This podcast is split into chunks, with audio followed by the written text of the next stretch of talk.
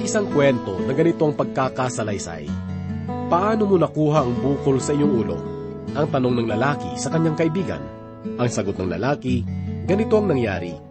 Mayroong babala na nakalagay sa pasukan ng isang gusali kung saan balak ko sanang pumasok. At dahil ang aking paningin ay pangmalapitan lamang, sinubukan kong lumapit upang basahin iyon. Anong sabi ng babala ang tanong ng kanyang kaibigan?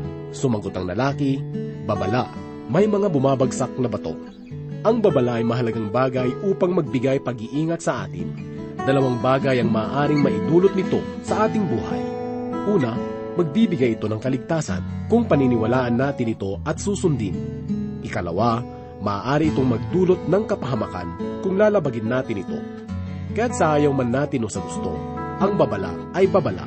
Ito ay nagpapahayag ng panganib na dapat nating iwasan. Ngunit kung kapalaluan ang ating paiiralin, tiyak na mauhulog tayo sa hukay ng kapahamakan o kamatayan. Ang mga mensaheng ating mapapakinggan sa mga sandaling ito ay katutunghayan ng mga babalang nagmumula sa Panginoon para sa kanyang bayan. Siya ay naglagay ng malinaw na kapahayagan na dapat sundin ng mga Israelita, sapagkat kung hindi, tiyak na paghihirap ang kanilang mararanasan muli po nating ihanda ang ating mga puso sa muling pakikinig ng mga pangaral at turo ng Diyos na sa atin ay iyahatid ni Pastor Rufino de la Peret sa mga talata na matatagpuan sa Aklat ng Isayas, Kabanata 13, Talata 11 hanggang Kabanata 14, Talata 14. Dito lamang po sa ating programang Ang Paglalakbay. Kapag propeta ng Diyos ang nagsalita, walang pagsalang Maraming propeta ang madaya, ang salita nila'y hindi tama.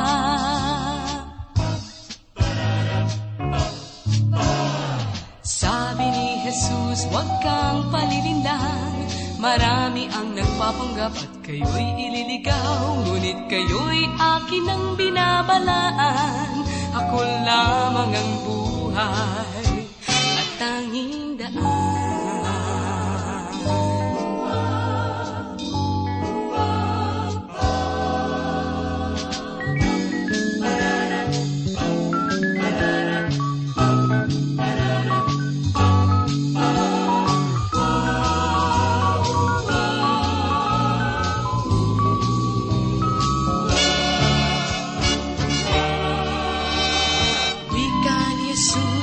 Kang palilinlang Marami ang nagpapanggap kayo'y ililigaw Ngunit kayo'y akin ang binabalaan. Ako lamang ang buhay at tanging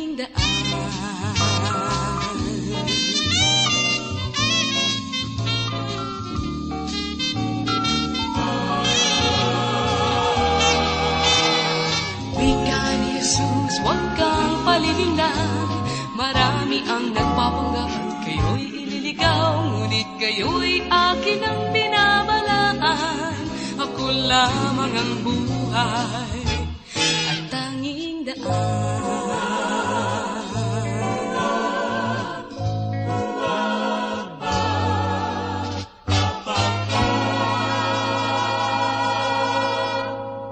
Muli pong sumasa inyo ang inyong kaibigan at pastor sa Himpapawid sa oras na ito, Rufino de la Peret.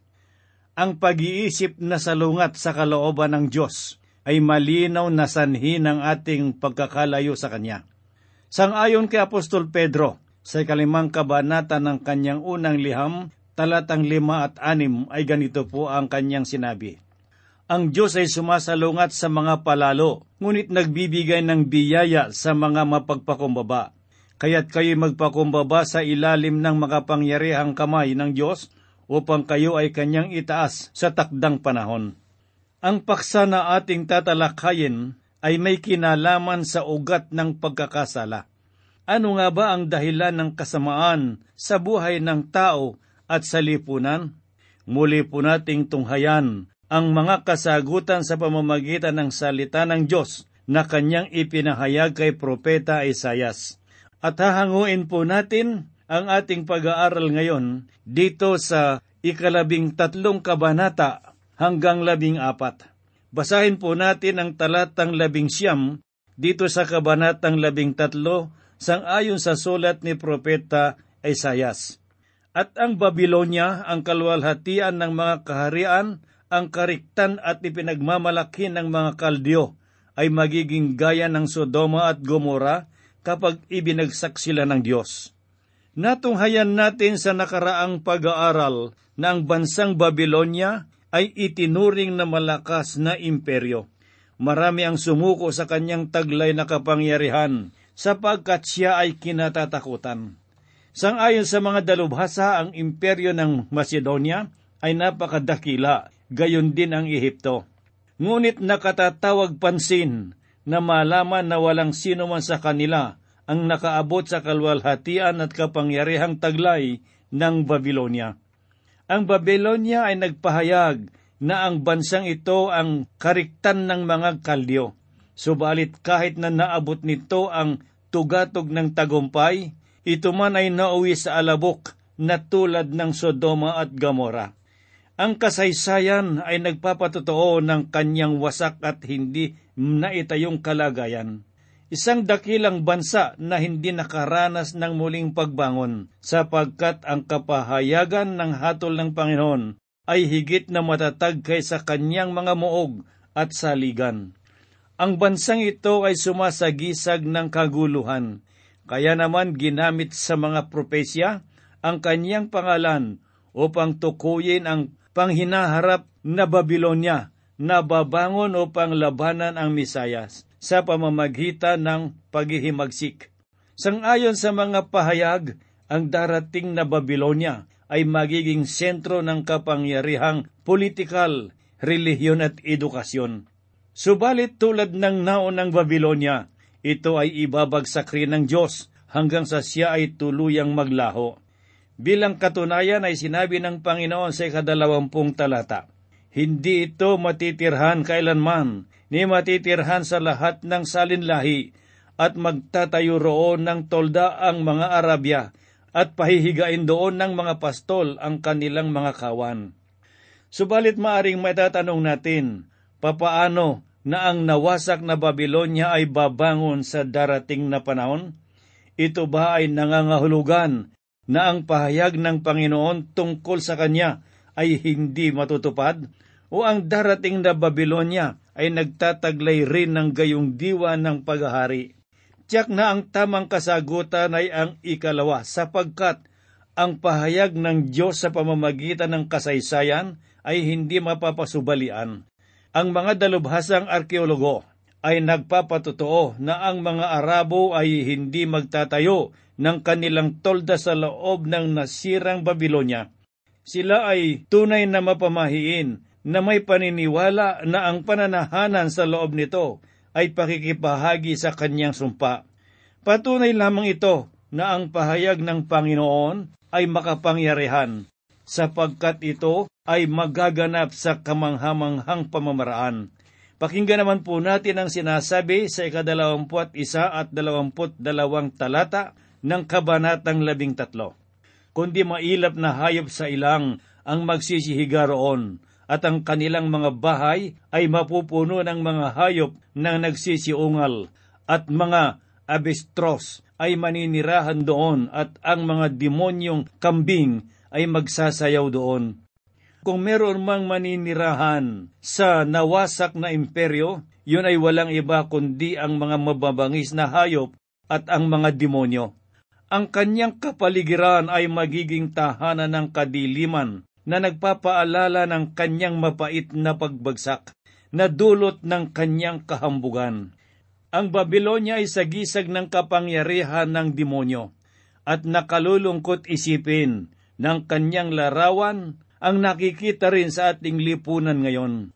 Pinaniniwalaan na si Satanas ang may kontrol sa kaisipan at puso ng ilan sa ating mga pinuno at kababayan, sapagkat ang nasusulat sa salita ng Diyos ay napakahalaga.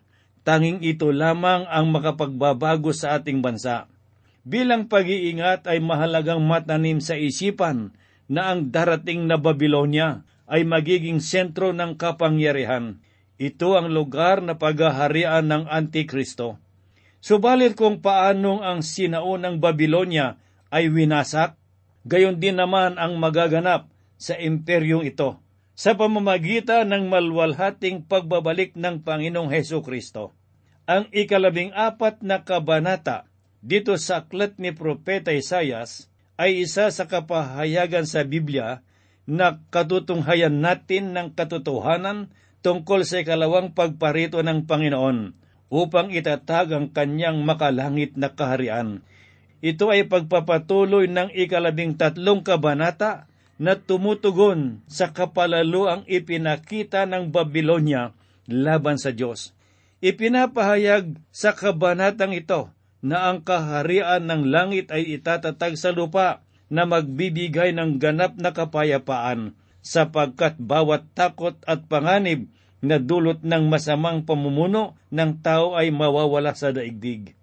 Dito sa ikarabing apat na kabanata ay matutunghayan natin ang pinaghalong kapahayagan ng liwanag at dilim, sapagkat ang pangyayari ay nagbago mula sa kalwalhatian ng kaharian tungo sa kaparusahang naghihintay na dulot ng hatol ng dakilang hukom na si Heso Kristo.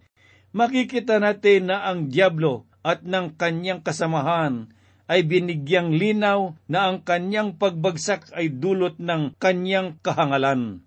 Upang higit nating maunawaan, basahin po natin ang unang talata ng ikalabing apat na kabanata at ganito po ang sinabi ni Propeta Esayas. Ang Panginoon ay maaawa sa Hakob at muling pipiliin ang Israel at ilalagay sila sa kanilang sariling lupain. Ang dayuhan ay makikisama sa kanila at sila'y mapapasama sa sambahayan ni Hakob. Ang bansang Israel na kasalukuyan ay papalapit na sa kanyang huling mga araw. Ang Diyos ay nangako na sila ay ibabalik sa kanilang lupain. Bagamat ang bagay na ito ay hindi pa lubusang nangyayari sa ating buhay, gayon may magaganap ito sa panahon na itinalaga ng Panginoon.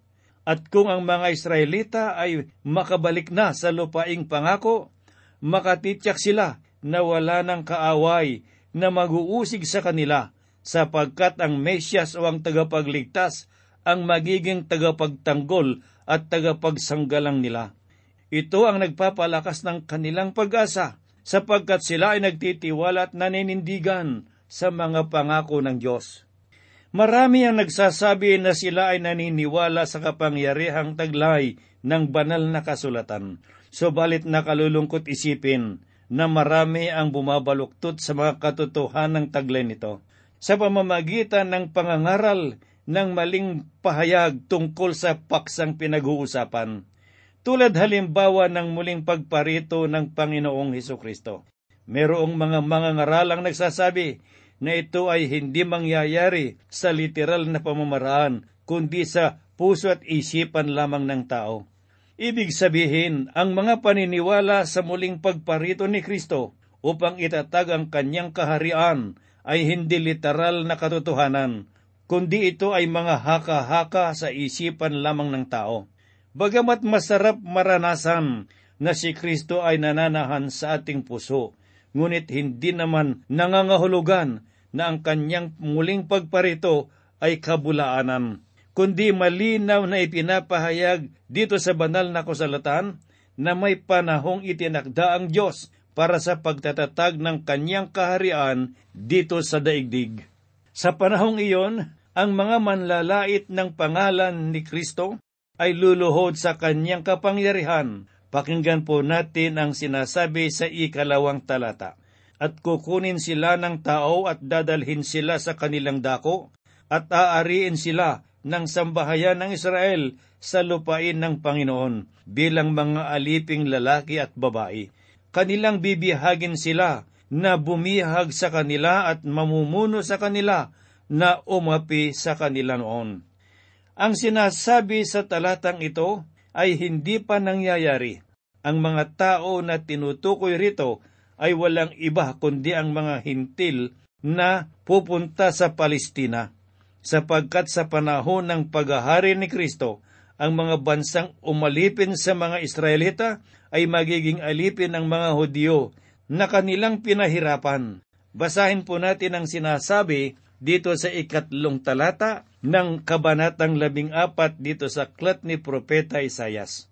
Kapag bibigyan ka ng Panginoon ng kapahingahan mula sa iyong kaharian, kabagabagan at sa mabigat na paglilingkod na ipinanglingkod sa iyo. Mas maraming mga Hudyo ngayon ang tumatangis dahil sa pananabik na naghihintay sa muling pagparito ng Panginoon. Dumadalangin sila ng taimtim sa pagdating ng Misaya upang makalaya sila sa pag-uusig ng kanilang mga kaaway.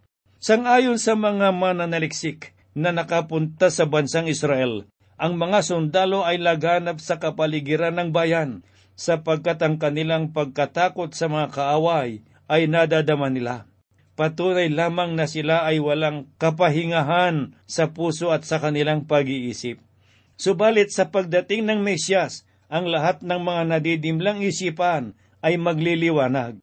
Ganito po naman ang sinasabi sa ikaapat na talata ay iyong dadalhin ang pagkutsyang ito laban sa hari ng Babilonya. Huminto na ang pangaapi, huminto na ang kalapastanganan. Tulad ng ating napag-aralan ng nakaraan, ang Babilonya ay larawan ng panghinaharap na kaharian na lalaban sa Misaya at magpapahirap sa kanyang mga lingkod.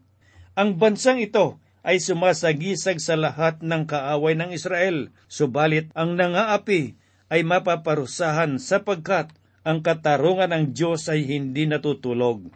Ang sabi sa ikalima at ikaanim na talata ay ganito po, Binali ng Panginoon ang tungkod ng masama at ang sentro ng mga pinuno na naghihirap sa tao sa pamamagitan ng puot na walang tigil na bubugbog, na namuno sa mga bansa sa galit na may walang tigil na pag-uusig. Ang mga talatang ito ay nagpapahayag ng huling hatol ng Diyos na magaganap sa huling panahon ng matinding kapighatian.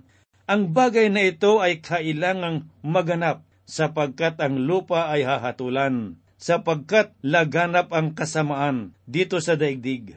At sa pamamagitan ng Panginoong Heso Kristo na naging karapat dapat sa lahat, ang katuwiran ay muling mamumukadkad sa balat ng lupa tulad ng mabangong halimuyak ng mga bulaklak.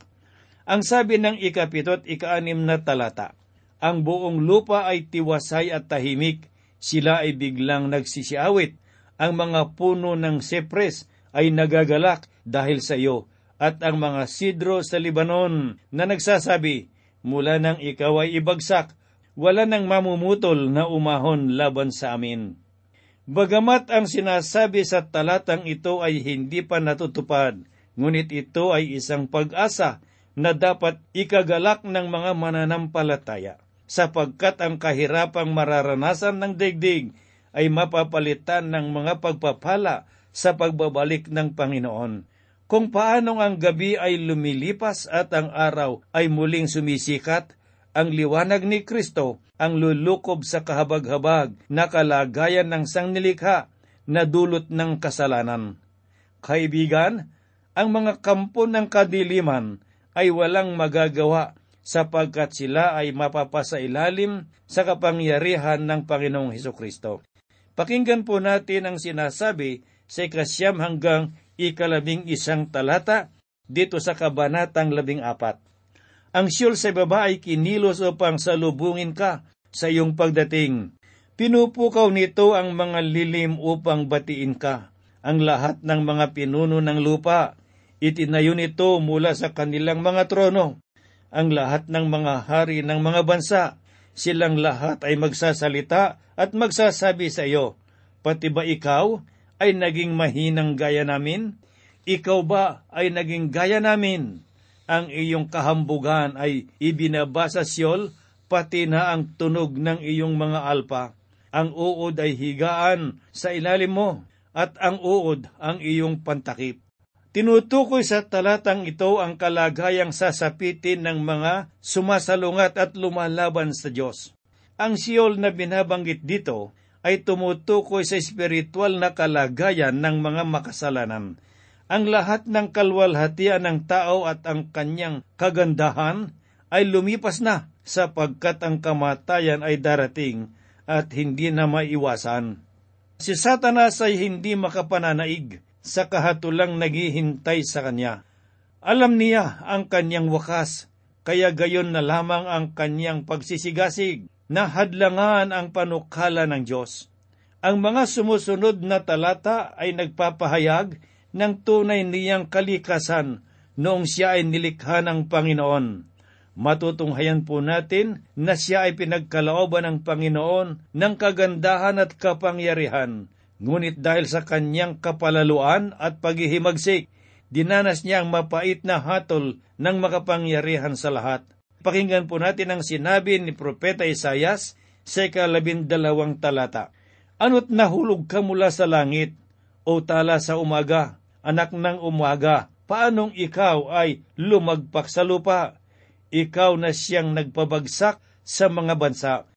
Ang pangalang Lucifer, ang karangalan ay pinagkaloob ng Diyos sa kanya at nangangahulugan na tala sa umaga. Ang pangalang ito ay hindi masama sapagkat nagpapahiwatig ng kagandahan. Si Lucifer ang pinakamagandang nilalang na nilikha ng Diyos sa lahat ng mga anghel, ngunit siya ay tulad ni Judas sapagkat pinagtaksilan niya ang Panginoon sa pamamagitan ng paghihimagsik at pangihimasok sa kalooban ng Diyos. Makikita po natin sa ikasampung kabanata sa Ebanghelyo sang ayon kay Lukas, talatang labing walo, na matapos suguin ng Panginoon ang kanyang mga alagad upang mangaral, nasaksihan nila ang pagbagsak ni Satanas na tulad ng isang kidlat. Ang sabi ng Panginoong Hesus, nakita ko si Satanas na nahulog na gaya ng kidlat mula sa langit.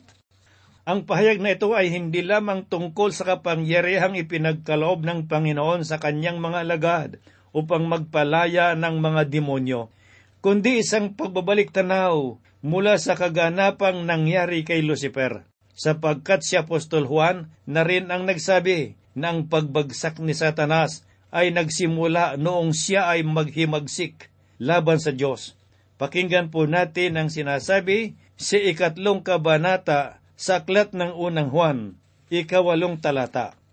Ang patuloy na gumagawa ng kasalanan ay sa Diablo, sapagkat buhat pa ng pasimula ay nagkasala na ang Diablo. Dahil dito, nahayag ang anak ng Diyos upang wasakin ang mga gawa ng Diablo.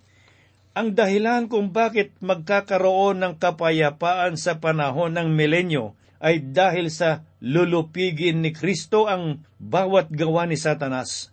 Ngunit ang tanong, bakit nagawa ng makapangyarihang anghel na maghimagsik laban sa Diyos?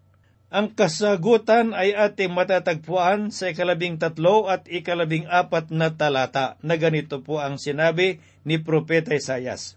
Sinabi mo sa iyong puso, ako'y aakyat sa langit sa itaas ng mga bituin ng Diyos, aking itatatag ang aking trono at sa itaas. Ako ay uupo sa bundok na pinagtitipunan sa malayong hilaga. Ako'y aakyat sa itaas ng mga kaitaasan ng mga ulap.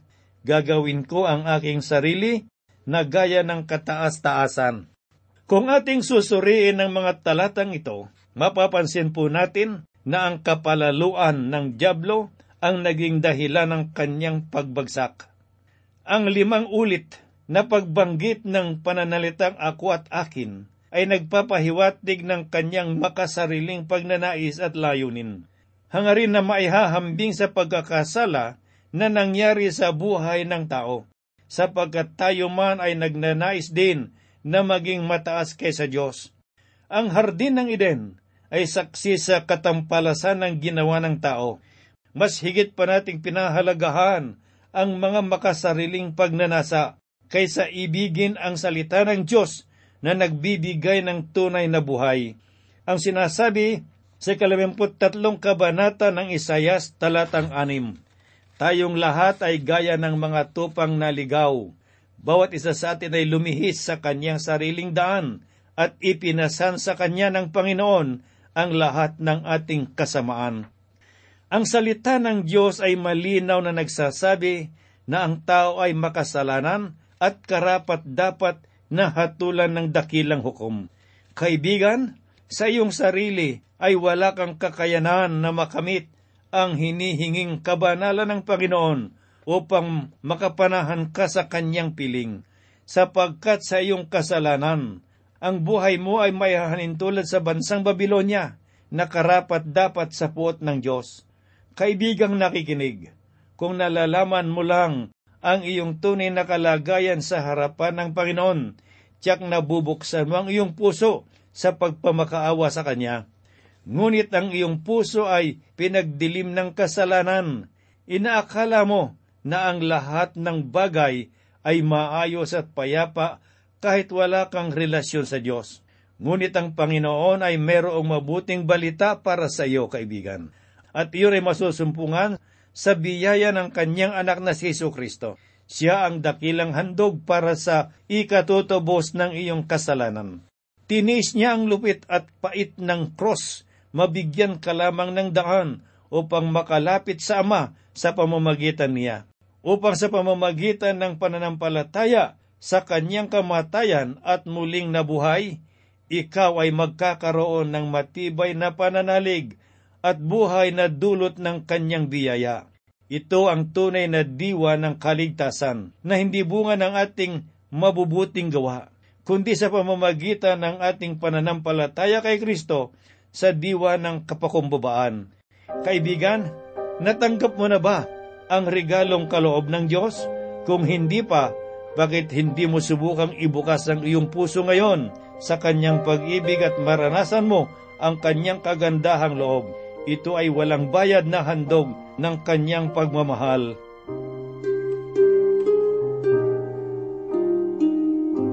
Tayo po ay manalangin.